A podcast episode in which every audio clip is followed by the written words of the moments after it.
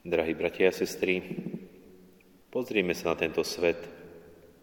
Svet, v ktorom sú vojny, svet, v ktorom sú epidémie, svet, v ktorom je nespravodlivosť, násilie, zlo či hriech, svet, ktorý hoci je Bohom stvorený, predsa v ňom vidíme veľa zlého, veľa hriechu a doslova toho zla, nespravodlivosti a naozaj každý, či už na vlastnej koži, alebo z blízkeho či vzdialeného okolia môže pomenovať toto zlo, ktoré tu je. A potom tak prirodzene prichádza nám na jazyk, na um taká myšlienka, alebo možno taká výčitka, kde je Boh? Kde je Boh, keď všetko to zlo sa v tomto svete koná? Prečo dobrý Pán Boh nezasiahne, neskončí so všetkým zlom, nespravodlivosťou, vojnou a všetkým tým zlom, ktoré je v tomto svete, veď prirodzene Boh nechce zlo. Boh nechce, aby tu bolo nespravodlivá násilie. A prečo tu je, milí bratia a sestry? Takúto otázku si mohli klásť aj Židia, alebo židovský národ v dnešnom prvom čítaní z knihy Exodus, kde židovský národ, keď bol veľký hladomor, tak ho Jozef, syn Izraela, zaviedol do Egypta, aby nepomrel. A tak do Egypta prišiel on so svojím otcom, so svojimi bratmi, s celým svojim kmeňom a tam boli, prežili alebo žili. Nežili tam rok, dva či 10 rokov, boli tam celých 400 rokov. A za tých 400 rokov upadli do otroctva a zažívali ťažké chvíle. A Sveté písmo hovorí o tom, že doslova bola tvrdosť na nich vykonávaná, bolesť, utrpenie, nespravodlivosť, zlo. A tento ľud volal k Bohu, prosil Boha, doslova to utrpenie izraelského ľudu kričalo k Bohu. Ako vidíme, Pán Boh ho počul, Pán Boh ho počúval. Takže aj tento židovský národ tiež si mohol tak hovoriť, kde je Boh, že nás takto necháva no to otroctve, nás, vyvolený národ. A naozaj nebolo to chvíľu a bolo to viac generácií ľudí, 400 rokov, to je naozaj viac generácií. Ale predsa vždy sa dá čo zmeniť. Vždy príde určitý zlom, kedy Pán Boh doslova zasiahne.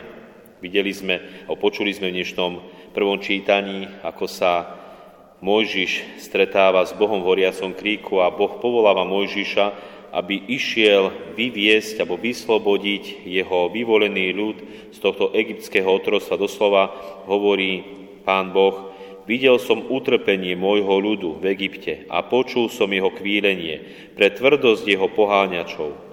Poznávam jeho bolesť a zostúpil som, aby som ho vyslobodil z rúk egyptianov a vyviedol z tej krajiny, do krajiny dobrej a rozľahlej do krajiny, ktorá oplýva mliekom a medom.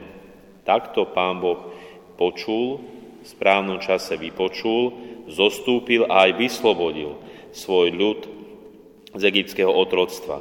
Ale nie len dnešné prvé čítanie, ale aj dnešné evanílium podľa Lukáša je takou úvahou nad utrpením. Keď Ľudia rozprávajú Ježišovi Kristovi určitú udalosť, ktorá sa stala o Galilejčanoch, ktorých krv Pilát zmiešal s krvou ich obetí. A sám pán Ježiš tým spôsobom hovorí o utrpení, aj keď nie vyčerpávajúco, ale hovorí slova, myslíte si, že títo Galilejčania boli väčší hriešníci ako ostatní Galilejčania, keď tak trpeli.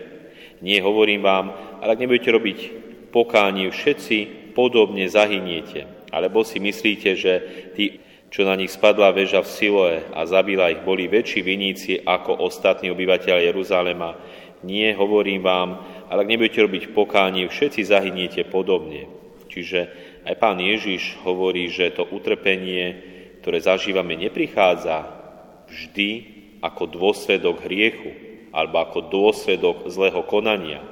Utrpenie má oveľa väčší zmysel, Zmysel, ktorý my ľudia len ťažko pochopíme, ťažko obsiahneme, pretože naozaj tu je zapojená už iná logika, tu je zapojená už iná mysel. Nie naša ľudská, ktorá nedostačujúco chápe, ale zapojená je Božia mysel, doslova Božia prozreteľnosť, ktorá zapája aj to utrpenie človeka, tú nespravodlivosť a zlo do určitého zmyslu, ktorý my ľudia určite nepochopíme v plnosti. Možno z časti môžeme nejakú vec pochopiť, prečo nejaké utrpenie je a čo prináša, ale určite nie vyčerpávajúco. A mne sa páčil jeden príbeh istého starca Pajsina, ktorý hovorí tiež o utrpení, o istom zmysle utrpenia. Tento starec Pajsí hovorí, istý askéta, keď videl neprávosť, ktorá je vo svete, modlil sa k Bohu a prosil ho, aby mu zjavil dôvod, prečo spravodliví a zbožní ľudia sú nešťastní a neprávom sa trápia, zatiaľ čo nespravodliví sa obohacujú a darí sa im. Keď sa Asketa modlil, aby mu Boh zjavil toto tajomstvo, počul hlas, ktorý mu hovorí. A tento hlas znel. Nežiadaj to, čo nemôže pochopiť tvoj rozum a na čo nestačí tvoja znalosť. Ani nehľadaj skryté veci, ktoré nie je možné pochopiť ale keďže si sa to chcel dozvedieť, chod do sveta, zostaň na jednom mieste a dávaj pozor na to, čo uvidíš, aby si vďaka tejto malej skúške pochopil malú časť z Božieho súdu. Starec, keď to počul, s veľkou pozornosťou odišiel do sveta a prišiel na jednu lúku, ktorú prelínala husto frekventovaná cesta. Bol tam jeden prameň, a starý bútľavý strom, do ktorého sa starec dobre skrýl. Po chvíli popri tom mieste prešiel jeden boháč na koni. Na okamžik sa zastavil pri prameni, aby sa napil vody a odýchol si. Keď uhasil smet, vyťahol zo svojho vrecka jeden mešec so sto zlaťákmi a počítal ich. Keď ich spočítal, opäť ich chcel položiť naspäť do miesta, avšak mešec mu spadol do trávy a nezbadal to. Najdol sa, odýchol si, zdriemol si a potom osedal konia a odišiel bez toho, aby si uvedomil, že stratil mešec. Po chvíli prišiel k prameňu istý pocesný, našiel mešec so zlaťákmi, zobral ho a utekal po lúke.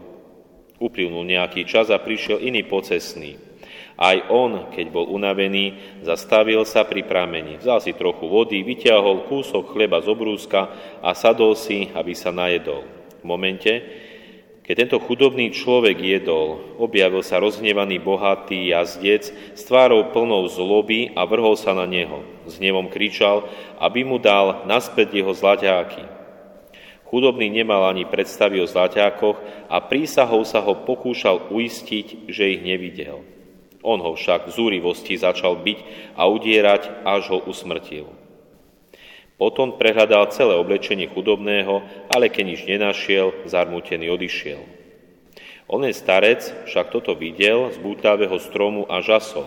Veľmi smútil a plakal kvôli nespravodlivej vražde, ktorú videl a s modlitbou Bohu hovoril. Páne, čo znamená táto tvoja vôľa? Daj mi vedieť, prečo ťa ako tvoja dobrota môže znášať takúto neprávosť. Jeden stratil zlaťáky, iných našiel a ďalší bol nespravodlivo zabitý.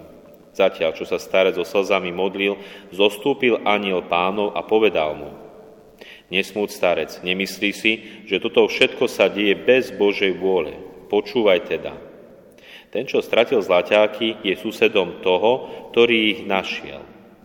Ten mal jednu záhradu, v hodnote 100 zlaťákov.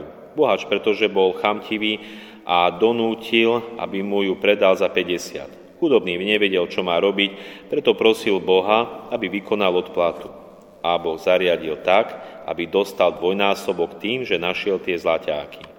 A zasa chudobný, unavený, ktorý nič nenašiel a bol nespravodlivo zabitý, raz vykonal vraždu.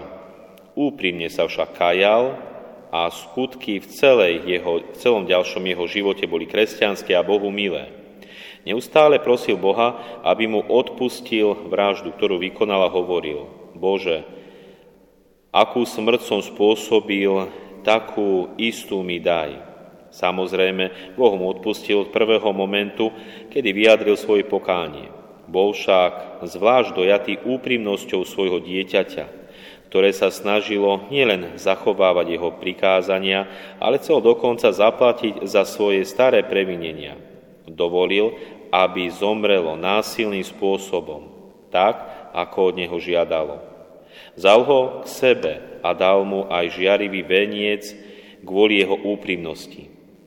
A nakoniec posledný chamtivec, ktorý stratil zlaťáky a vykonal vraždu, by bol potrestaný kvôli svojej chamtivosti a mamonárstvu, ale Boh ho nechal padnúť do hriechu vraždy, aby sa trápila jeho duša výčitkami svedomia, aby sa kajal. Vďaka tomuto podnetu teraz zanecháva svet a odchádza, aby sa stal mníchom. Tak teda, v ktorom prípade vidíš, aby bol Boh nespravodlivý, alebo tvrdý a nemilosrdný? Preto v budúcnosti príliš neskúmaj Božie súdy, lebo On ich koná spravodlivo a tak, ako vie, zatiaľ, čo ty ich považuješ za nespravodlivé. Veď tiež, že mnohé ďalšie veci sa vo svete dejú v zhode s Božou vôľou z dôvodov, ktoré ľudia nepoznajú.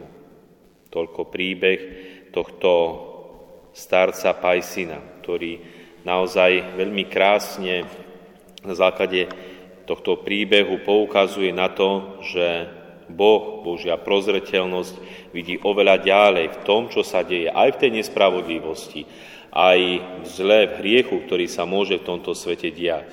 A tak čo máme robiť my, milí bratia a sestry?